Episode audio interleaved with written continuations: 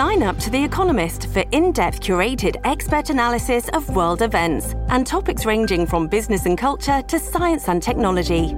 You'll get the weekly digital edition, online only articles, curated newsletters on politics, the markets, science, culture, and China, and full access to The Economist Podcast Plus.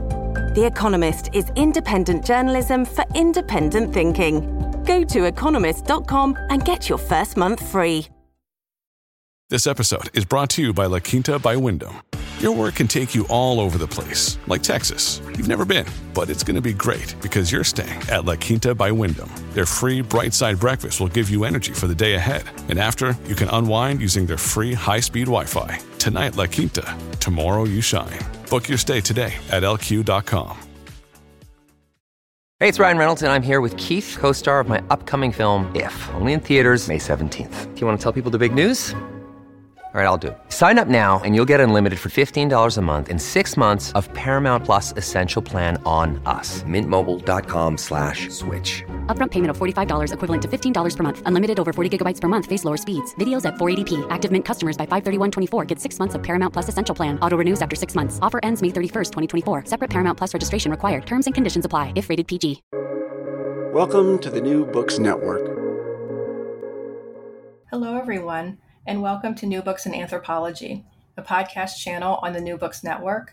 I'm Reagan Gillum, a host on the channel, and today I'm talking to Dr. Anthony Russell Jerry, who is the author of the book Blackness in Mexico Afro Mexican Recognition and the Production of Citizenship in the Costa Chica, published by University Press of Florida.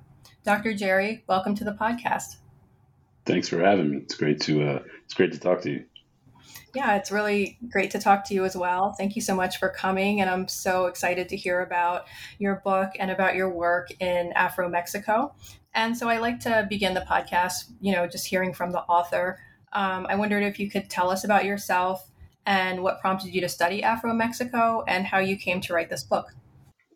Sure. Um, so I, I, grew up in, in Southern California, uh, San Diego specifically and and growing up in San Diego as a as a black person, you know, I, I it was sort of obvious to me, right, that uh, that black and Mexican were sort of mutually exclusive, right? To be one meant to not be the other, and and and vice versa.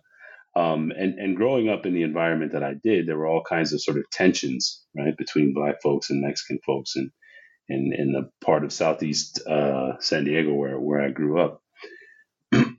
and so when I when I went to Oaxaca for the first time in 2003, I went to the coast in Oaxaca, and I I was blown away, right, to see to see black folks in in Mexico, right, and and not only to sort of see folks that I identified as black folks, but folks that I I recognized as as potentially right could could be members of my own family, right, and then to have them recognize me in a particular way right? It just brought up all kinds of questions for me.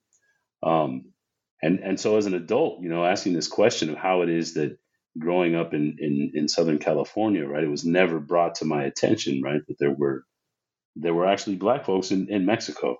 And and I later realized that part of the answer to that was that that Mexicans in general in the United States or in Mexico, the majority of of of those folks are unaware, right, that there's black folks in Mexico. And then you add the the politics, you know, around around you know race and ethnicity in, in, in the United States into the mix, and then you know you've got a you, you've got a whole different thing there, right? And so the question then for me was was how to talk about this and and and how to make sense of that, right, for myself, really.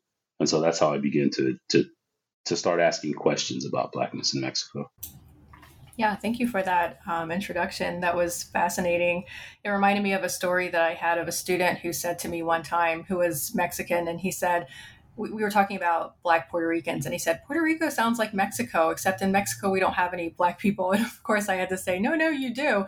And it just right. it just attests to your to what you were saying about usually this um, this unawareness um, that there are black people in Mexico. Um, and so with with your book, um, it's called Blackness in Mexico, and one of the arguments I see you making is that blackness is like dark matter, or what you call uh, the Black subject position. And the subject position exists within the nation as a means against which mestizaje and whiteness is articulated. But I wanted to invite you to talk about what the book is about and what you're arguing in the book. Right.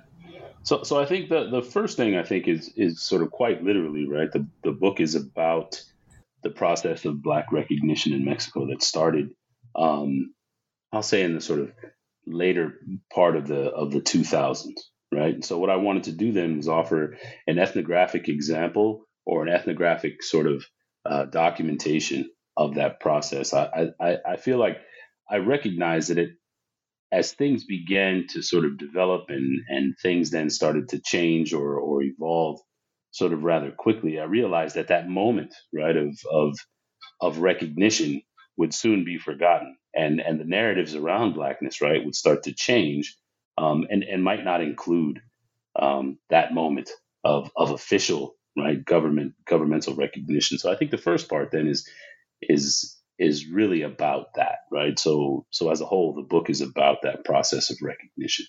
Um, but I think more than that, the book is really about black value, right? And the context in which blackness um, takes on value, right? And also then the relationships that produce that value, um, and then in which that value can be put to work and by whom, right? So one of the questions that I have, right, is how is it that black folks are able or restricted, right, from accessing the value that that we create, that we produce for the rest of the world. And I think this process of recognition in Mexico really sort of uh, uh, uh, allows for that to sort of uh, be clear and obvious, right? The ways in which Black folks can't necessarily access the means of representation for themselves, right? But how other folks are always trying to position, right, Black folks in a way, right, that allows them to extract value or to to uh, to benefit in some way, right? To to balance things, right? As as Black folks are attempting to to make their own experiences known. so I, I think for, for for me, then those those two things I think would be at sort of the the heart of the book, right? And then another sort of related question or related theme in the book is is sort of how do we think about citizenship and how do we think about the actual relations around citizenship that then allow us to to think about how blackness has been incorporated into that right into that relationship so mm-hmm.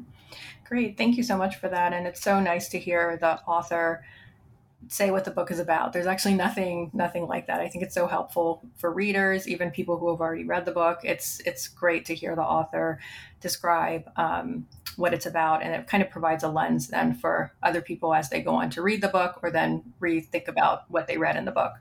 Um, and yeah, so I so, okay. so I'm sorry. No, so so since since the book is actually new, I'm really excited to, to hear what other people think the book is about, right? And how and how it is that they'll interpret, you know, what what it is that I'm that I'm trying to do in the book and how they'll relate it to to other uh, to other things, right? So yeah. Hmm. No, and I'm sure that that will that will that will come in that will come to you soon. Um, hopefully, listeners will hear this uh, interview also and possibly, you know, uh, get in touch or you know, again, think about what they're taking from the book. So right. I'm sure it'll happen. Yeah. Um, and then I wanted you to situate us in what constitutes Black Mexico. I think that, you know, Black Mexico or Afro Mexico tends to get um, like less attention, I think, when we think about the African diaspora um, in general. And so the book is set. You, you did the research in the Costa Chica. Um, can you tell us about the the town and region? Um, about how many Black Mexicans are there in Mexico? Um, how did they arrive there? Just a, just a context for us to to you know situate us in Afro Mexico. Sure. So so so with with the the process of recognition in in in Mexico, at least the the, the the part that I'm outlining in the book, that that took place between or within the states of Oaxaca and Guerrero.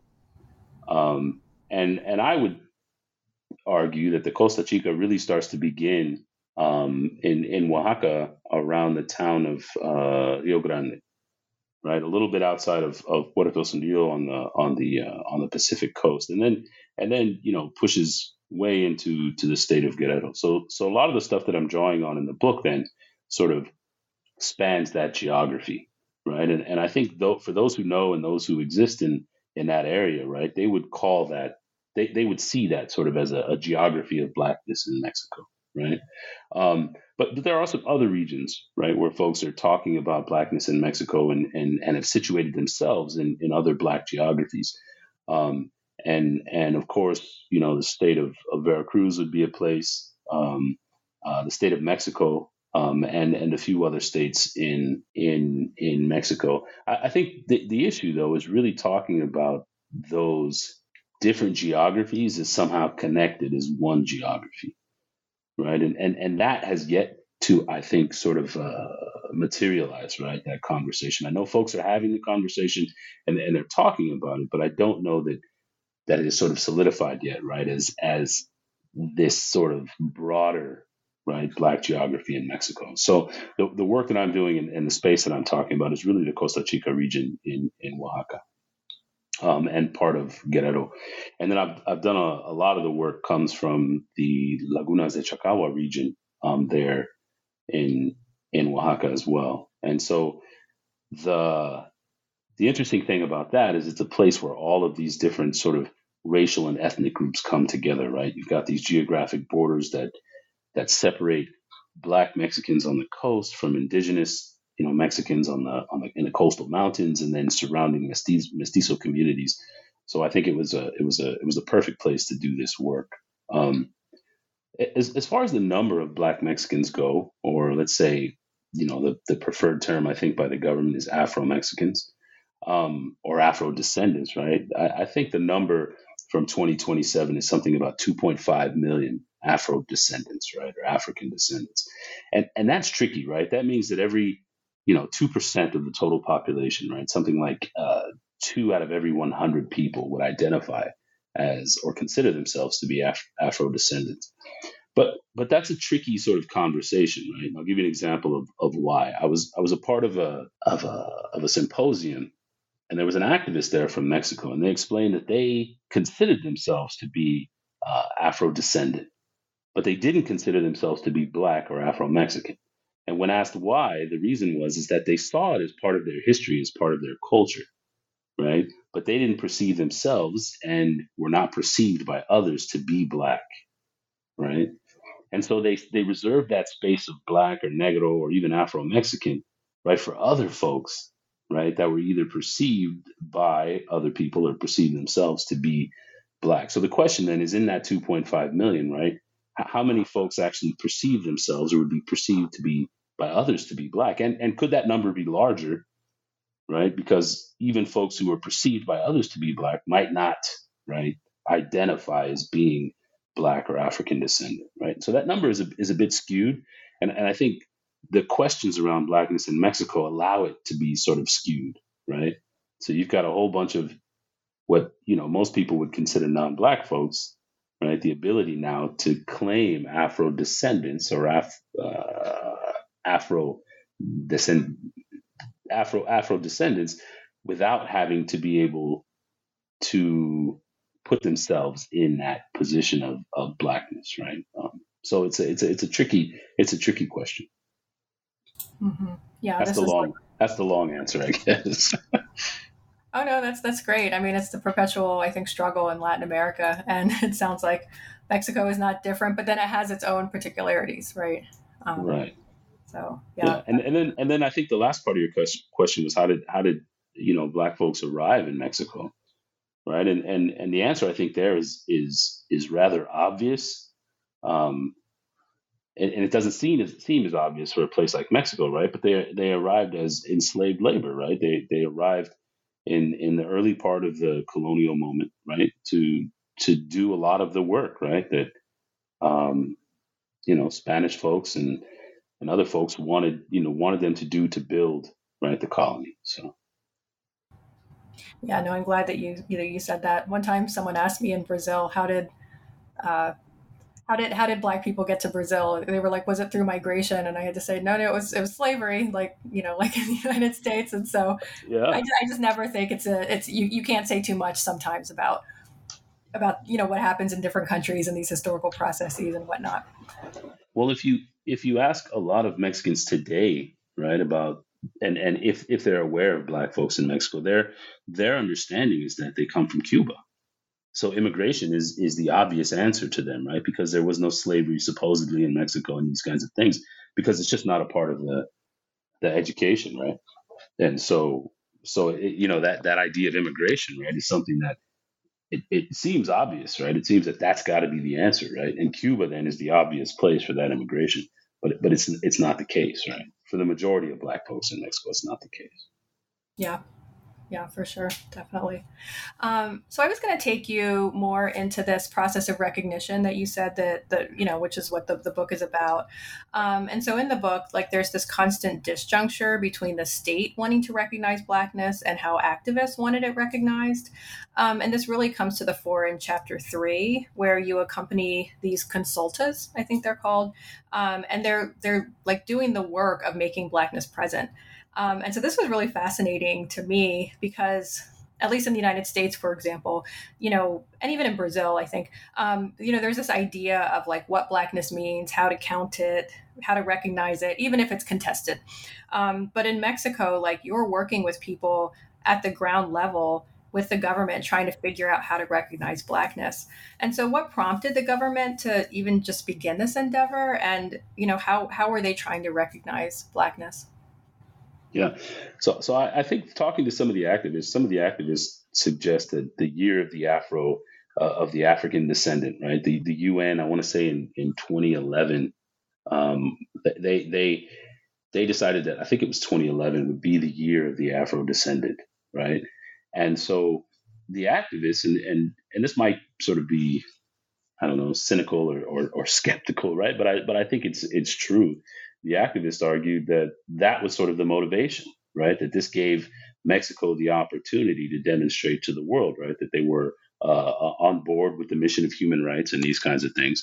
And and black people had been in Mexico had been pushing for for for quite a while, right, to to to get this conversation going. But it seemed like that year of of the year of African descent and the UN Declaration, right, made it the perfect time to do that, right, to then you know broadcast broadcast this project internationally right and then how how were they trying to recognize blackness what were some of the disjunctures that you were seeing with the with the consultas and in this process sure. of trying to to recognize it so so the the the the cdi basically the the commission for indigenous development uh, in in mexico had undertaken a project i want to say in the in the 90s um, where they were actually cataloging right indigenous cultural elements. And they were they were putting these things on paper and they had this this booklet um, you know it must be 12 pages at least 12 to 15 pages.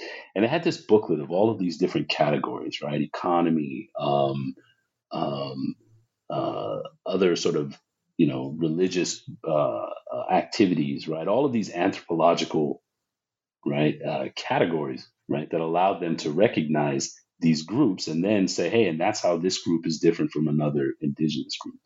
So, so the CDI actually took that booklet, right, and applied it then to Black communities in Mexico, or at least there, there in the Costa Chica while I was there. And, and the issue was then is that a lot of these sort of categories or themes didn't necessarily apply to, to Black folks in Mexico at the time right? And that's one of the interesting thing, things that's starting to change now because now you have young activists who are actually looking towards Africa and other places and they're incorporating these things, right, into the sort of cultural repertoire, right, as a way to represent themselves or, or, or, or present themselves as different, right, within the racial and ethnic landscape of, of Mexico. But at this time, right, the, the those things didn't necessarily apply to black folks. They said, "Hey, well, what kind of you know what kind of religion do you practice?" And they said, "Oh, well, we're Catholics."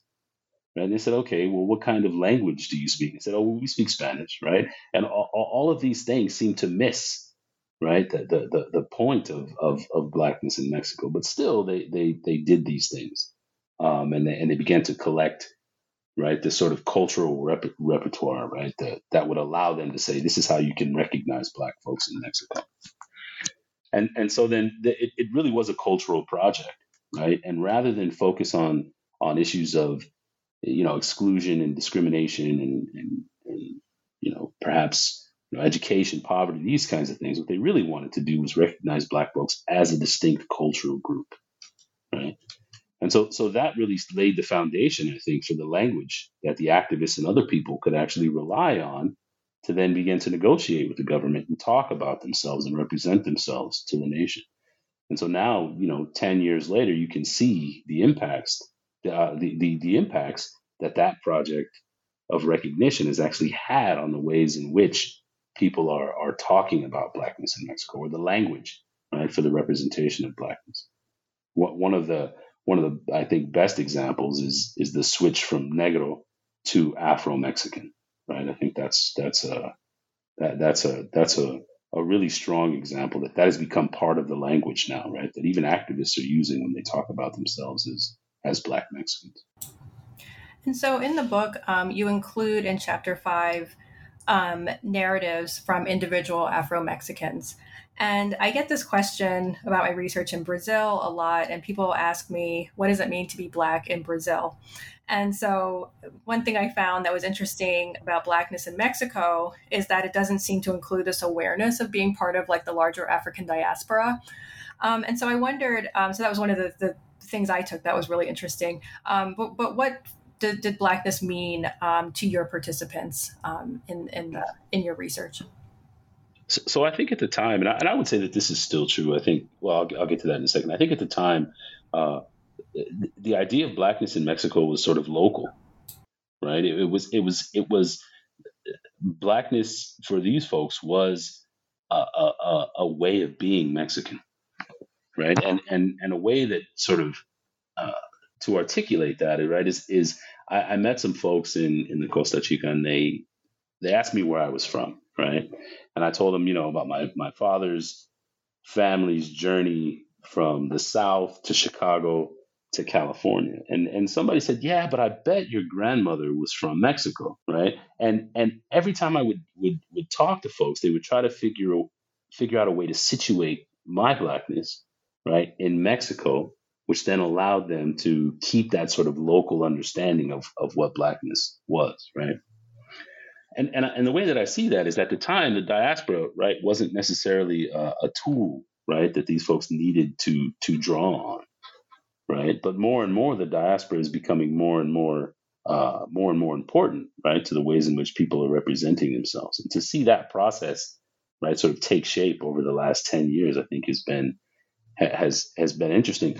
But, but, but I think that the activists, and I think a lot of people, right, because there's a difference uh, between the way that sort of you know these activists who have been educated in a particular way are representing themselves in, in the ways that they identify in the projects right that they're trying to engage in there's a difference between that and the way in which your you know average sort of local black mexican from from a small rural town right might imagine themselves right and and and their their place in the world. And so i think that the the activists have sort of become savvy at speaking right different languages right or or, or or engaging in different registers around blackness, right? And so they can speak the the in the diasporic context, but then in a more local context, right? They can then talk in in that way.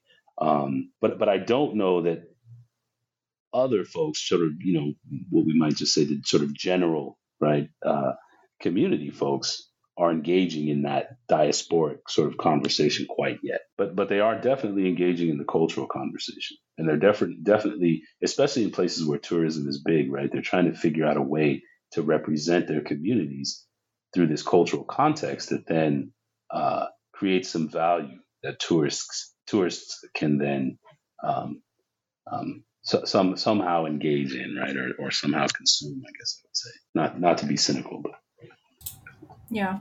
No, and I think that actually kind of takes me to the next question, and this question of like representation um, and and the kinds of ideas that people have about blackness um, because i wanted to ask you about the cover of the book.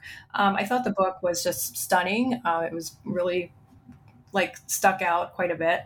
Um, it has this like black and white wood carving on the cover and it's like a looks like a woman um, you know and it's like her from her profile.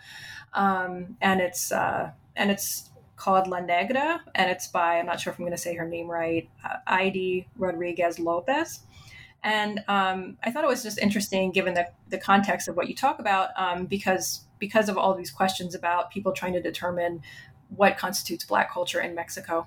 Um, and so I wondered if you could talk about the cover of the book in relationship to the to the book, um, to the arguments and, and the material in the book. Yeah, sure. I, I think the, the the cover of the book, I think, sort of, in, in some ways, is is is a contradiction, right, to to the argument I'm making in the book, because the cover might make someone seem or, or someone feel, right, that uh, it might make it seem that that there is this or was this particular representation of blackness at the time, right?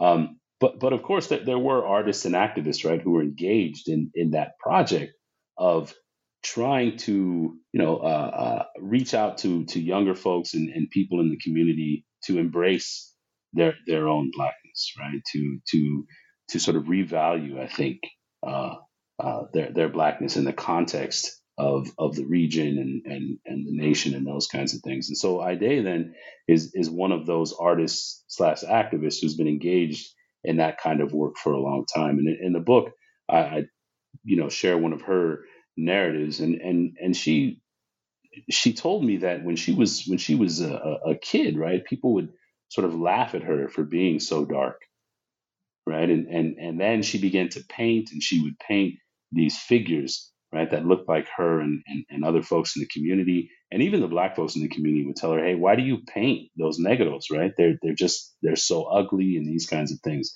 And so Ide really took it upon herself, right, to incorporate these kinds of themes into into her art. Um, she she has a, a, a painting of what's called the uh, naufragio, the uh, the middle passage, um, and that middle passage then is is one of the pictures that I was hoping would be on the cover, but I think the I think the the representation not how do I say this the actual painting itself right um, wasn't as as bright and as as uh, as uh, what's the word? Maybe in focus, right? As as the actual wood carving.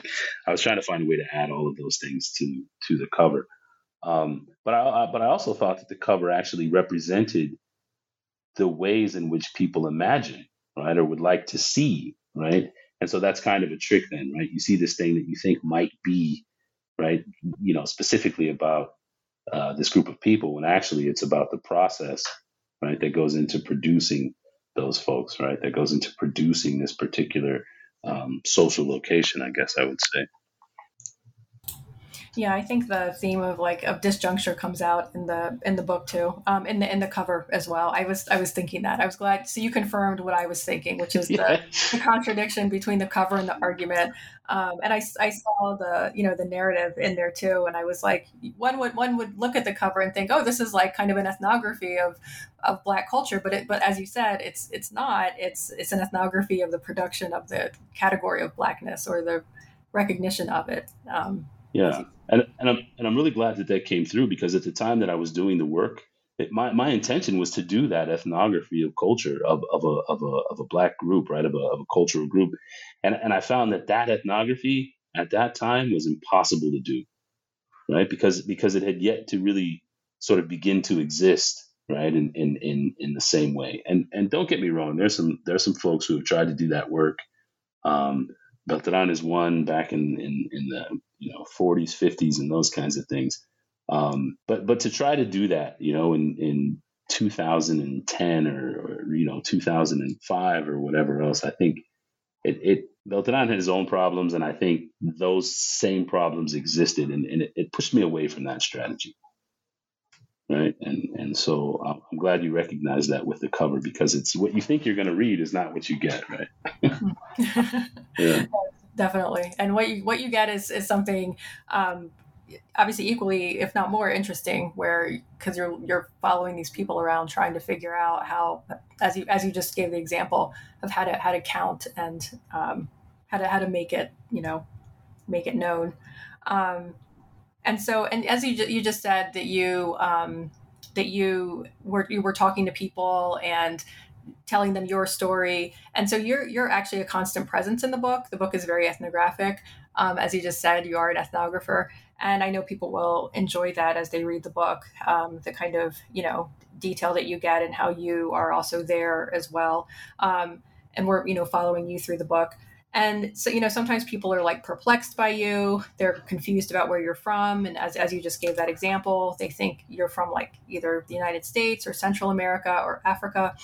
Um, and so I wondered what was it like doing this ethnographic research? Um, can you share any challenges or opportunities um, from doing the field work?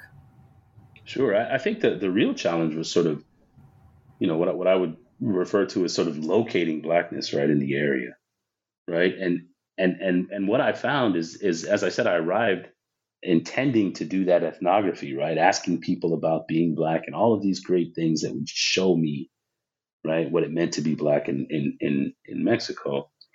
And and I realized that the challenge was locating that anywhere. People would sort of deflect that and they would push it right somewhere else. And they would say, Yeah, you know, I'm I'm I'm black. But if you really want to talk to black folks, right? If you really want to talk to negros, you've got to go to the next community. And then and then those folks would push me to the next community and so on and so on and then it would be this circular process right? You'd have to start over because somebody told you to go back to where where you had started right?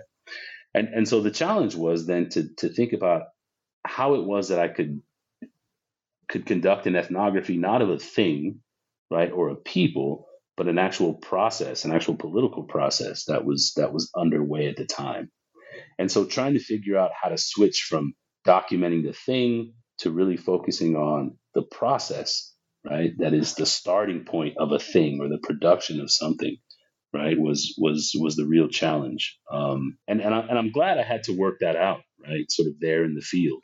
Um, it, it, it wasn't a part of sort of the methodologies that I had been trained in or that I had figured out, you know, I thought after writing grants and these kinds of things were, were going to be useful to me, you know, and so and so getting there and trying to figure out how to then sort of you know craft right this methodology that could allow me to focus on the process was was the real was the real issue for me. Yeah, that's really important to I think to share and to talk about because those are some of the things that ethnographers have to deal with on the ground, right? Is that you might have these challenges thrown at you in the moment and you have to pivot and you have to like shift things around on on the spot and yeah. figure it out as you go along.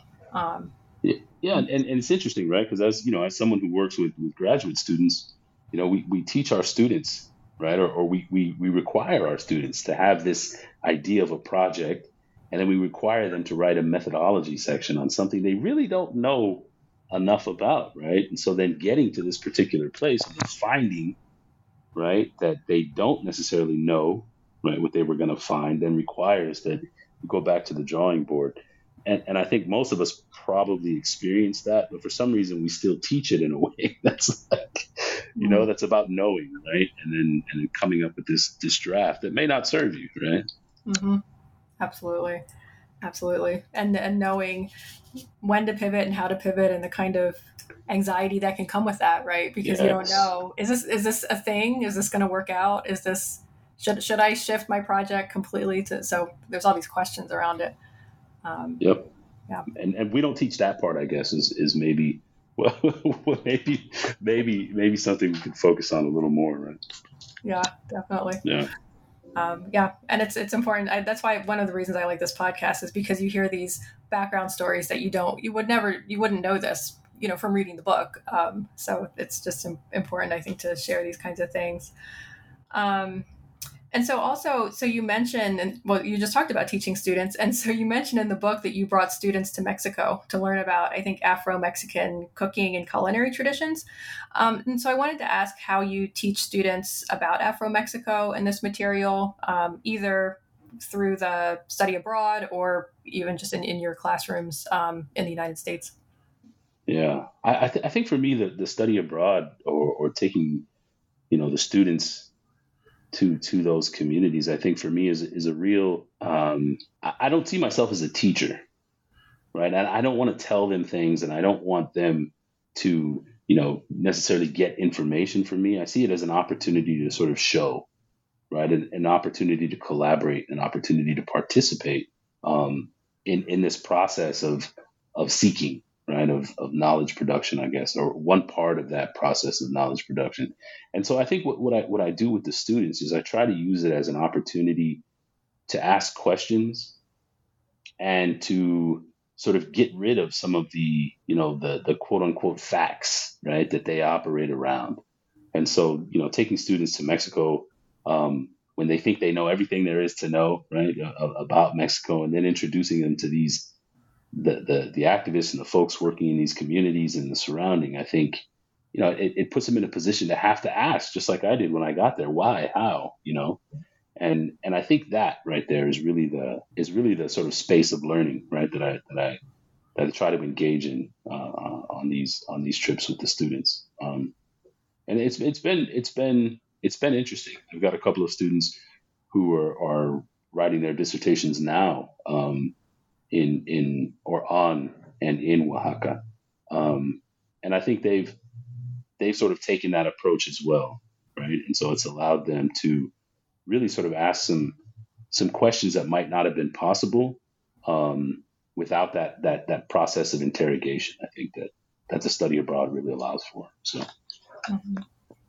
Yeah, and Mexico is obviously our neighbor to the south, and we feel, especially in Southern California, we feel like we know so much about it, and um, and we, we we do. We we get a lot of culture crossing the border, but there's still things that we don't know, right? There's still yeah, and so many. And, and I'm so I'm so glad you bring that up because one, one of the things that I'm trying to figure out now, right, is that because we're so close to Mexico and because there is this relationship, right, and, and this sort of uh, sort of give and take back and forth, right, it it really seems to me that the recognition of blackness in Mexico, right, historically and in the present, right, actually has some potential to impact right? The idea of Mexicanness in the United States. And so I'm really interested to see sort of what, you know, Mexicans from the United States, right? Mexican Americans are going to do with that information. And how is that information then going to push them or not to reimagine their own identities, right? Uh, especially in this, this sort of the, the, the idea that, that blackness and Mexicanness are mutually exclusive, right? So, so for example, in, in, in the in, in the Southwest, in, in maybe you know sort of when when someone is supposedly half mexican and half black right there's this term that people use called uh, blaxican right and and and recognizing that blackness has always been a part of mexicanness right makes that term sort of absurd right it's it's only within the context of the of, of, of the idea the, the mutual exclusivity of blackness and mexicanness that that term makes sense right so i'm wondering then how is it that the work on Black Mexico is going to impact right, an understanding of Mexicanness, even beyond right, uh, the nation or, or, or the, the, you know Mexico as a country? Mm-hmm. No, absolutely. Um, yeah, no, it sounds like there's a lot, a lot opening up. I think, um, and as you said, with this, with the UN, with the Year of the Afro Descendant, and the, like the like Black cultural politics and racial politics on a global scale is paving these new pathways, I think, in different places that are only going to take us to new, you know, new findings. Um, so the so this is my I guess uh, second to last question. Um, but Blackness in Mexico is your first book, I think. Which so congratulations on that. And um, I wondered if you could share any insights into the process of moving from dissertation to the first book. Um, like, for example, was there anything you wish you had known before the process, or is there any advice that you would offer anyone uh, beginning their first book journey now? Sure. Yeah, I think I think the first thing to to know, right, and if if I would have known, um, it, it, that that would have been helpful is is I think the fact that the, you know the press isn't going to publish your dissertation, right? And so the question then is, how do you write this dissertation that's going to turn into a book, right? But how is it that you write the dissertation um, with that in mind, right? With the with, with the understanding that okay, this is the dissertation draft, and then I'm eventually going to have to figure out how to turn this into something that the press will publish that is a, a, a, in a lot of ways a completely different thing than what I'm writing now, right? So so one of the things is I, I came up with this title to really sort of you know, uh, sort of capture the process I felt that I was I was I was involved in in in in, in the project, and so I, I I titled the dissertation "Chasing Blackness," right? Because I really thought that's what was going on. That's what I was doing. That's what the government was doing. That's what black activists and these kinds of things were doing, right? They were chasing this thing, right? And and it was sort of elusive because it would always move, and and there were all these reasons, right, and competing reasons, right, that we were all sort of chasing this thing. And so I thought that really captured the process. And then I find out that the, the press says, no, no, we can't use that as the title because the dissertation is is you know has the same title, and we don't publish dissertations, and that would you know that's against our policy and whatever. So they allowed me to name to to the first chapter. They allowed me to use the title "Chasing Blackness," and, and it worked as a methodology, right? But I, but I think that after it was said and done, right? I, I think if I would have known that, I probably would have held that back, you know, a, a, little bit, right? So I could really explore that as the as the book title. Um, and and then for me, I think the the other part is is trying to figure out, you know, where and, and, and what conversations is the book going to be situated, right? And sometimes I think we try to do maybe too much right? And trying to figure out how I was going to situate a book um, within Mexican studies, within the work on Oaxaca, but also think about Black study, right? And also think about you know uh, uh, having a conversation with Black folks, right? Was was I I, I think I, I would have benefited from from being able to to really think about the the contradictions between those spaces a little more early on in the project. And so it was something that I had to do later on. Um, and, and I still don't know if I was successful, you know, but, but, but we'll see. Yeah, I think you, I think you were quite successful. And that was really interesting to, to share that you couldn't use the, the title of the book. Uh, that, yeah, that was the same as a dissertation. I had no idea that that was a thing. yeah, maybe that's just with, with, with Florida, but, but, um, but you know, I've heard over and over again that you know the the first thing that a lot of the presses say is we don't publish dissertations, right? So I've been working with my own students to say, hey, the dissertation is its own thing, and you're going to write that dissertation, but remember, you're going to turn this into a book, right? And and hopefully, if, if that's the direction there, and if they're still going to publish books on, you know, so so you know, hopefully that's the goal. And so thinking about that now, I think is something I try to you know put on their radar at least. Mm-hmm. Yeah, no, definitely. Um, and sometimes people give the advice like write your dissertation like a book, but and so sometimes people try to do that, but usually it's it just is almost impossible to do that. And so, and as you said, if the press is saying we're not going to pub, we don't publish dissertations, then that that leaves you in a bind, right? So. Yeah, absolutely. Then you've done yourself a disservice, right? And so I think write the best dissertation you can write, right? Would be my advice to myself then right? But remember that this dissertation is not going to be the book. So, so don't think you're just going to, you know, push the one thing right into the next, right? So, yeah, that's great advice. Um, and so now that uh, Blackness in Mexico is out into the world, um, what is your next project that you're working on, or what are you what are you thinking about working on? What's on the horizon for you uh, in the future? Yeah. So so in, in 2016, I, I, took a was it 20 no maybe 2016 or 2015, but I took a group of students down to Oaxaca and we started collecting uh, these recipes. Um, and some some of them are, are, culinary recipes, other ones are sort of remedies, right? Um, and we came back. You know, I had this whole uh, list of recipes, and I talked to some people in other communities, and and they said, yeah, those aren't black recipes because we make those things too, right?